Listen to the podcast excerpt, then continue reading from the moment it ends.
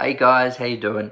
I um I wanted to we're gonna jump straight in. Um, I wanted to talk to you guys about tongues, and um and I wanted to uh, I was to do a teaching on this anyway, uh, coming up in the next few weeks, and so I thought what a great opportunity to for us just to give a little bit of a bite-sized snippet here of of what tongues is, um, what it isn't, uh, and and what the benefits of it are as believers. And you know, I think um, it's available for every single person. It's a gift. It's not uh, reserved for those elect few. Um, it's you.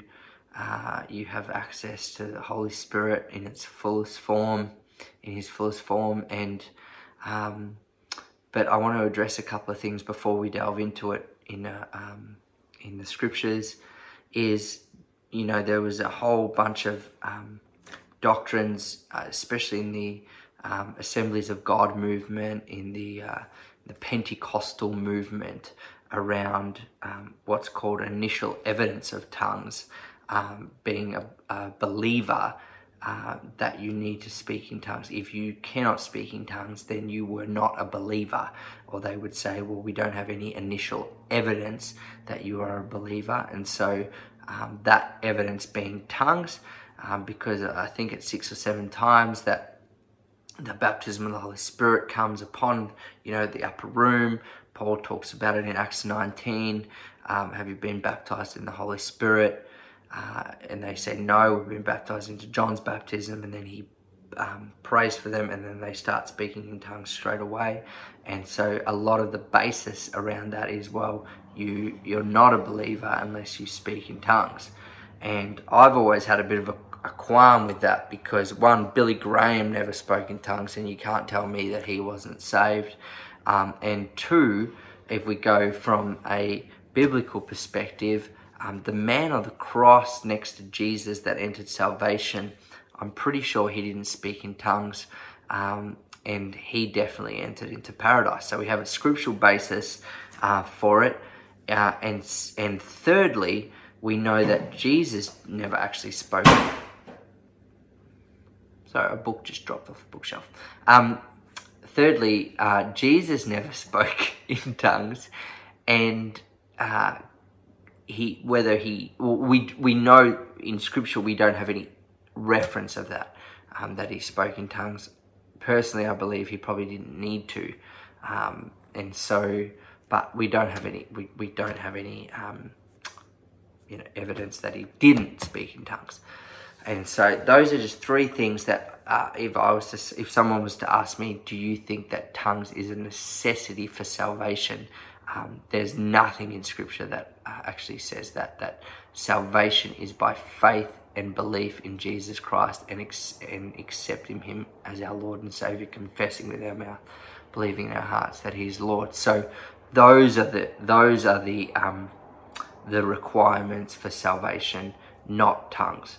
However, um, if if we were to look at the gifts of the Spirit, and I'm going to talk about that word in and of itself if we was to look at them as a whole, um, I would say, well, if as Christians, as believers, there's an arsenal or an arm, a, a, a um, you know, armory of, of weapons and gifts and things that we have access to, uh, whether it's praying for the sick, prophecy, um, words of knowledge, uh, healing, um, tongues, all interpretation of tongues, all of those things then the gift of wisdom, discerning of spirits, all of the ones that Paul mentions, uh, then I'm like, well, if they're available, I want to I want to know if I have access to them and how I pursue them and how they're going to actually not just enhance my own personal life, but also be a benefit to the world around me. So I want to know if I have access to those. And so that's what we're going to look at. And so the first scripture, and, and probably the obvious one, is Acts 2. So if you have your Bibles, I'd encourage you to just take a look at Acts 2 and um, and we're going to just really, really quickly read it. Um,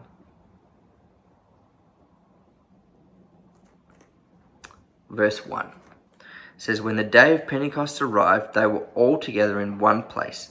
And then suddenly came from heaven a sound like a mighty rushing wind, and it filled the entire house where they were sitting. And divided tongues as of fire appeared to them and rested on each one of them. And they were all filled with the Holy Spirit and began to speak in other tongues as the Spirit gave them utterance.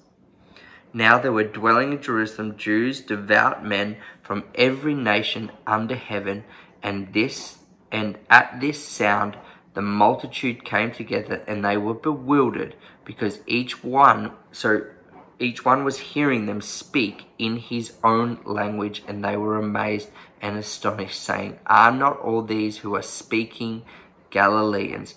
And how is it that we hear each of us in his own native language. Then, he, then it names the, the different languages. So it says Parthians, Medes, Elamites, residents of Mesopotamia, Judea, Cappadocia, Cappadocia Pontus, Asia, um, Phrygia, Pamphylia, Egypt, and the parts of Libya belonging to Cyrene, and visitors from Rome, both Jews and proselytes Cretans, and Arabians um, hear them telling in own tongues the mighty works of God, and all were amazed and perplexed, saying to one another, What does this mean? But others were mocking and said, They are filled with new wine. Well, correct. They were filled with new wine, and um, and they were speaking in um, the language. They were speaking in a tongue and the people from all these different nations were hearing that tongue in their own language. So um, there's different debate about whether they were speaking their language or whether they were hearing in um, their language, and we don't know. But it's like this it's like if you go to the Olympic Games and everyone starts speaking from Italy, from Spain, from Greece, from um, Jerusalem, from China, from all different nations of the world, and I am hearing them all speak in English. But then someone next to me who's Italian is hearing the mighty works of God in Italian. And then someone next to them who's Spanish is hearing the mighty works of God in Spanish. They were all hearing in their own dialect or their own language the mighty works of God and, the, and these divided tongues of fire on top of their heads. What a meeting to be in. What a meeting to be in. And so that is one aspect of tongues in that, and that still happens today where people have had numerous stories where they've prayed in a tongue and then the person has heard it in their language. Um, one of my uh, favorite revivalist ever is, is a lady named Maria Woodworth Etter. And she tells a story of how um, they were in a church service, and we're gonna I'm gonna address the uh, speaking tongues in a church service. So, but they were in a church service, and um, this uh, the preacher, it might have even been her, began to speak in tongues, and there was no interpretation, which probably you shouldn't normally do. But what they didn't know is there was a family from, um, uh, it was like Peru or somewhere like that, had come and they heard the gospel in their native tongue from the pulpit. And so, and they got born again and they got saved and they got plugged into this church. And so they heard the mighty works of God through tongue, through tongues. And so that's happened. There's numerous stories even today of those things happening. And so that is one aspect of tongue, tongues. Now, if you go to Acts 19, we're going to read verse 1. We're going to read another story about tongues. So, and it happened that while Apollos was at Corinth, Paul passed through the inland country and came to Ephesus. There he found some disciples, and he said to them, Did you receive the Holy Spirit? When you believed and they said, No, we have not even heard, excuse me, that there is a Holy Spirit, And he said, Into what then were you baptized? And they said, Into John's baptism. Paul said, John baptized with baptism of repentance, telling people to believe in the one who was to come after him, that is Jesus. On hearing this, they were baptized into the name of the Lord Jesus. And when Paul had laid his hands on them, the Holy Spirit came on them, and they began speaking in tongues and prophesying. There were about 12 men in all. So, here's one verse where people say, well, you have to lay hands on people to receive the baptism of the Holy Spirit. Yes, that is one way that the activation it talks about it in Timothy that he would they would lay hands on him for the stirring up of the gift that is already within him. Now, I want to pose this question though to us as a church. When we receive Jesus, do we receive partial Jesus or full Jesus? The answer is we receive the full Jesus. We don't receive a partial salvation and then a couple of weeks later you get another dose and then a couple of weeks later you get another dose. The moment you're born again, you're fully born again. Just like a baby is a full baby.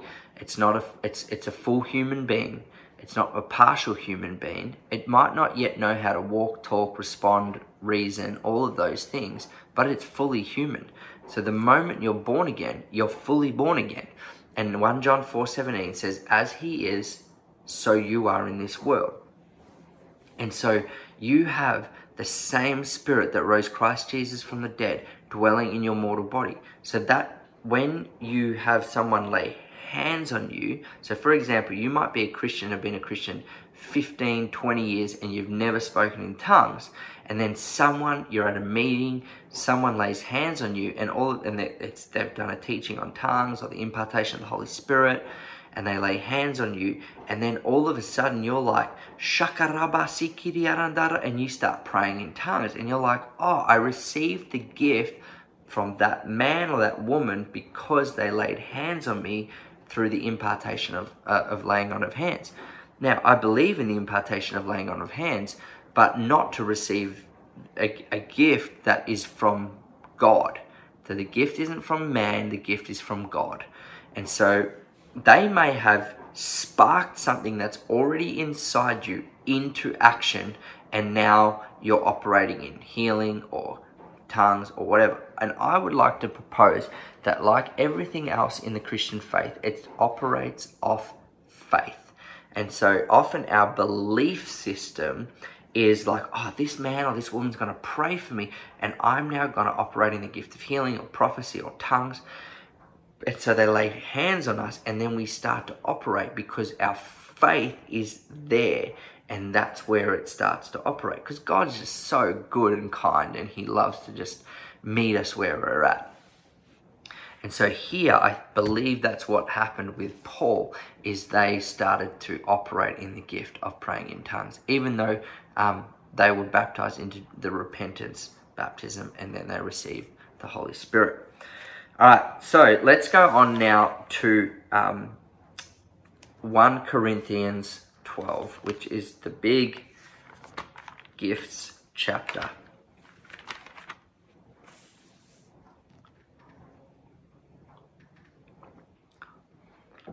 Now, a little bit of back context. Actually, let's go to 1 Corinthians 1, sorry, quickly. I'll, I'll just read this um, verse to you because I want to put this into real context um, for us it says this, um, verse 5, oh, verse 4 says, I give thanks to my God always for you because of the grace of God that was given to you in Christ Jesus, that in every way you were enriched in him in all speech and all knowledge, even as the testimony about Christ was confirmed among you, so that you are not lacking in any gift as you wait for the revealing of our Lord Jesus Christ. Now, there is a day when the gifts will cease, and that is when Jesus returns and when his kingdom is fully in reign and f- there is no more sin, no more death, no more destruction. That that will happen. Gifts will cease, prophecy will cease, healing will cease because of we will live in we will be in perfect perfect unison.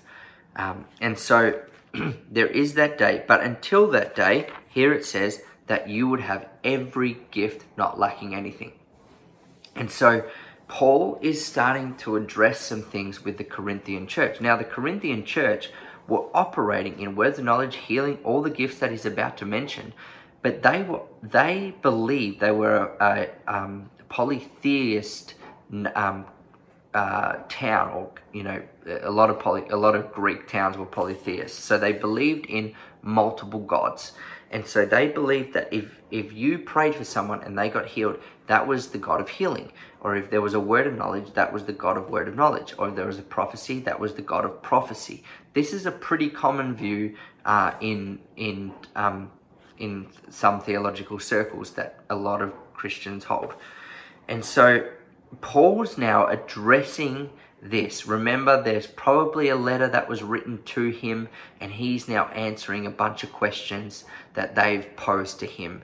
And they're in a church setting. They're in a setting, whether it was um, house to house or in um, Colosseum or big, um, uh, you know, synagogue type uh, places. He's addressing some of these issues, and now he starts to write. And so they don't have chapters. They would have had the, the letter, they would have opened it up, oh, a letter from Paul, and they would have read it in one sitting, knowing they were going to address the questions that maybe they'd, eh, he was going to address the questions that they'd asked.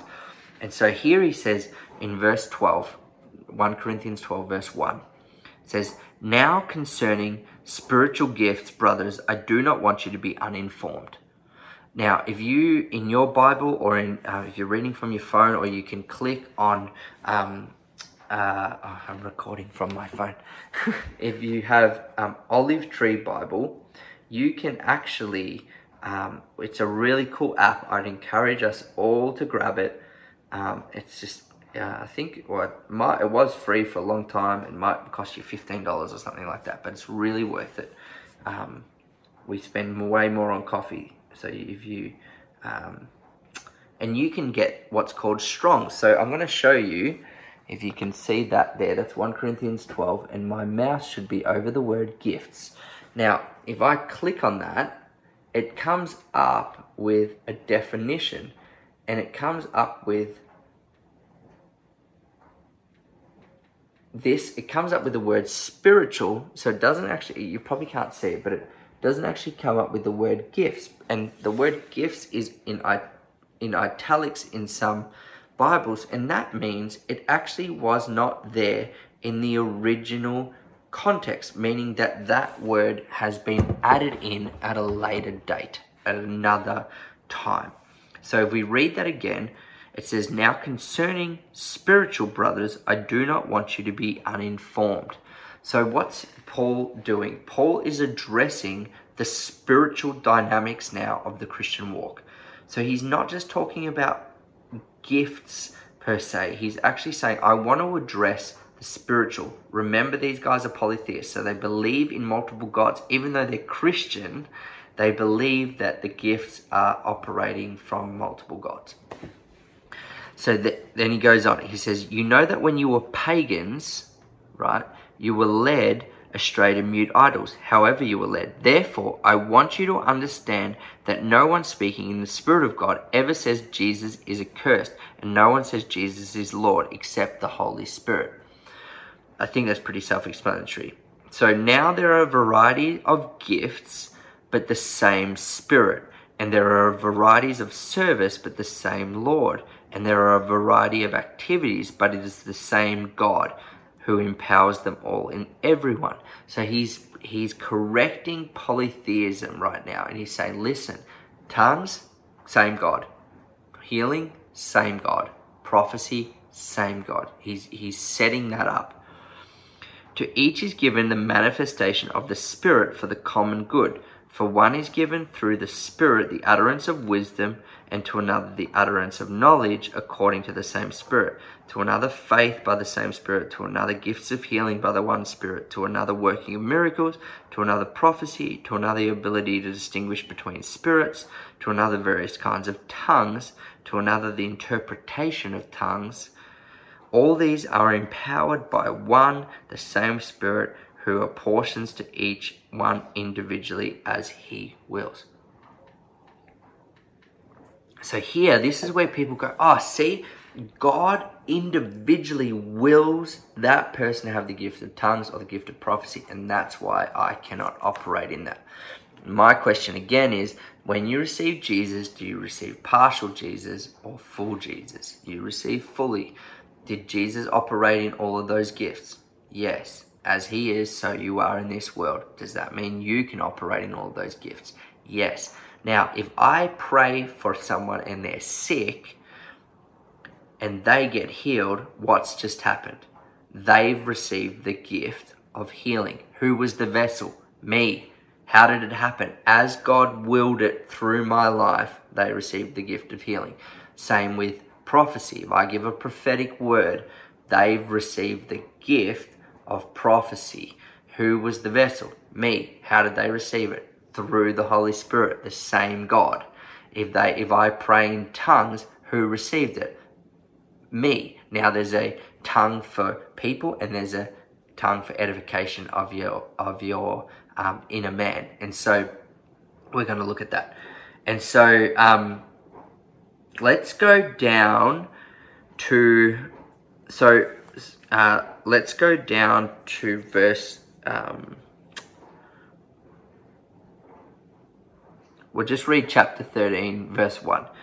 If I speak in tongues of men and of angels, but have not love, I am a noisy gong or clanging cymbal. And if I have prophetic powers and understand all mysteries and all knowledge, and I have all faith, so to remove mountains, but have not love, I am nothing. And I love this because people say, Liam, what is the first and foremost thing of the Holy Spirit? And I say, love. Because the gift of the Holy Spirit is for love, regardless. And so the gift of the Holy Spirit is love. That's why we've been baptized in the Holy Spirit. All right. And here now in verse 14, uh, chapter 14, Paul starts to address some um, uh, functions of how we do this now in church settings. And so he says, um, pursue love and earnestly desire the spiritual gifts or earnestly desire the spiritual. He's like, listen, desire the spiritual. Like, go after this, like, hunger for it. That especially that you may prophesy. So here he's like making a case now. He's like, I want you to prophesy. There's a reason. For one who speaks in a tongue speaks not to men, but to God. Right? So he's he's the church setting, and he's saying, listen, I want you to desire the spiritual. Why?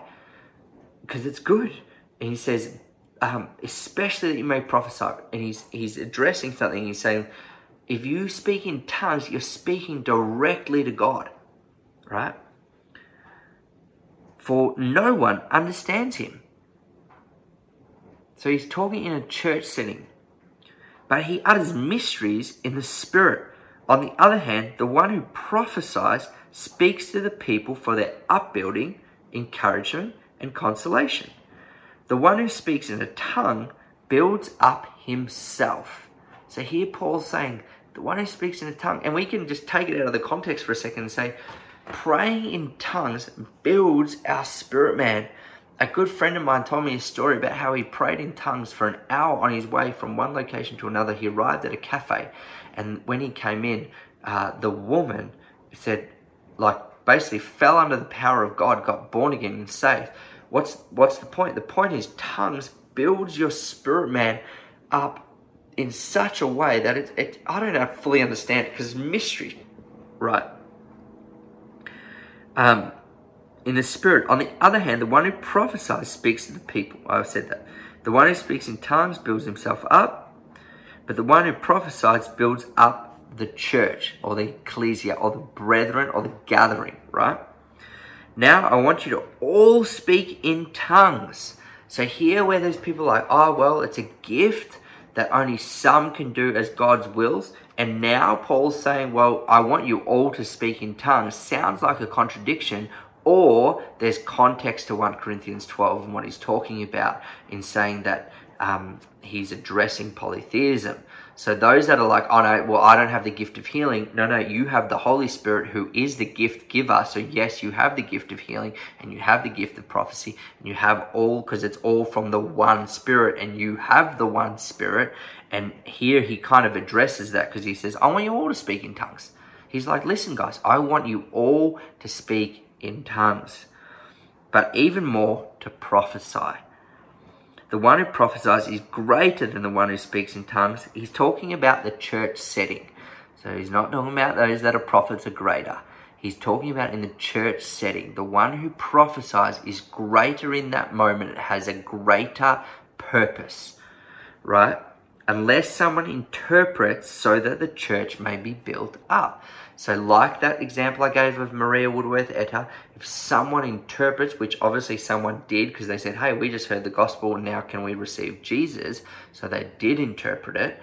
Um, but that's where, if I was to, so it's, it's, let's make it really practical. Church Sunday morning, 10 o'clock, and we have worship, and then I get up and I'm like, Shakaraba for 25 minutes and then I'm like, cool, great service, let's go home. No one is built up unless, say, um, uh, Rachel gets up and goes, Hey, I have an interpretation for that tongue.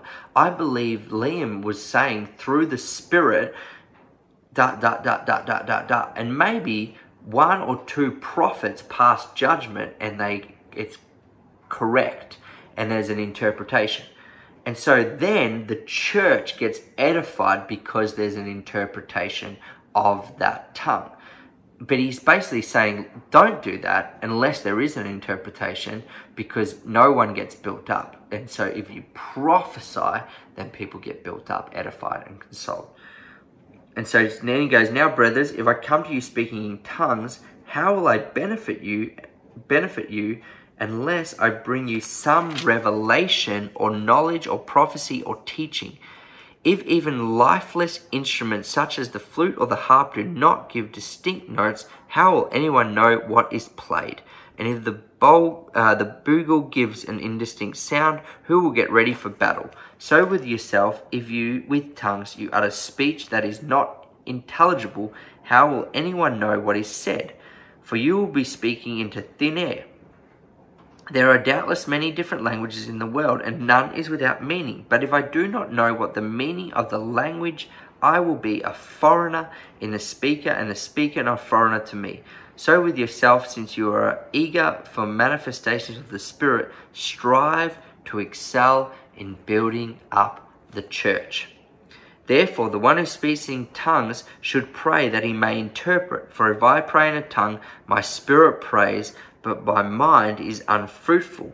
What am I to do? I will pray with my spirit, but I will pray with my mind also. I will sing praise with my spirit, but I will sing praise with my mind also. Otherwise, if you give thanks with your spirit, how can anyone in the position of the outsider say amen to your thanksgiving when he does not know what you are saying? For you may be giving thanks well enough, but the other person is not being built up. I thank God that I speak in tongues more than all of you. Nevertheless, in church, I would rather speak five words with my mind to instruct others than 10,000 words in a tongue. So, really, really simply, Paul's saying when you pray in your, with your spirit, pray with your mind also. So, he's like, he's not saying don't pray in tongues. He's just saying if you're like, Oh, thank you, Father, that you're so wonderful. Someone hears that, they can say, Amen. They can go, I agree with that. Amen. And if I'm preaching, why would I preach in tongues if there's no interpretation? Because it doesn't, it's not building up the body at all. And so he's addressing that um, in its context. And he's saying, listen, I pray in tongues more than all of you, but I'd rather speak five words in English than 10,000 words in tongues. Because if I do that, I'm going to edify the church more than if I just come to you speaking in tongues. Right? Now, we're going to read one more. Hope that makes sense. We're going to read one more passage um, and then we're going to be done. Um, Romans 8 says this.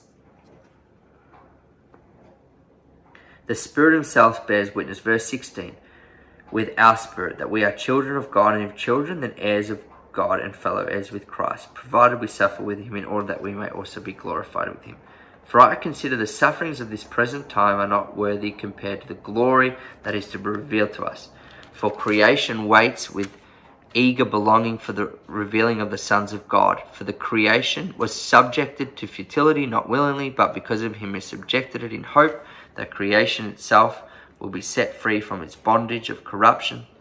For we know that the whole creation has been groaning together in pains of childbirth until now. And not only the creation, but we ourselves, who have the first fruits of the Spirit, groan inwardly as we wait eagerly for the adoption as sons the redemption of our bodies. For in this hope we are saved. Now, hope that is seen is not hope. For who hopes for what he sees? But if we hope for what we do not see, we wait for, the, for it with patience. Likewise, the Spirit helps us in our weakness, for we do not know what to pray for as we ought. But the Spirit Himself intercedes for us with groanings too deep for words and he who searches the hearts knows what is the mind of the Spirit, because the Spirit intercedes for the saints according to the will of God. Whew. So here he's making a statement that the earth is groaning for the sons and daughters of God to be revealed. And who hopes for what he sees? It's like, oh, I hope for a, a glass. It's like, well, I have it. So he's, he's saying there's a groaning that sometimes we don't know how to pray. And he's saying, but we pray from our spirit and it groans too deep for words and it starts to intercede. So here's the here's here's the functions. There's tongues that someone else hears the great mighty works of God in their language. Number 1. Number 2. There's tongues that build ourselves up as we just read in Corinthians.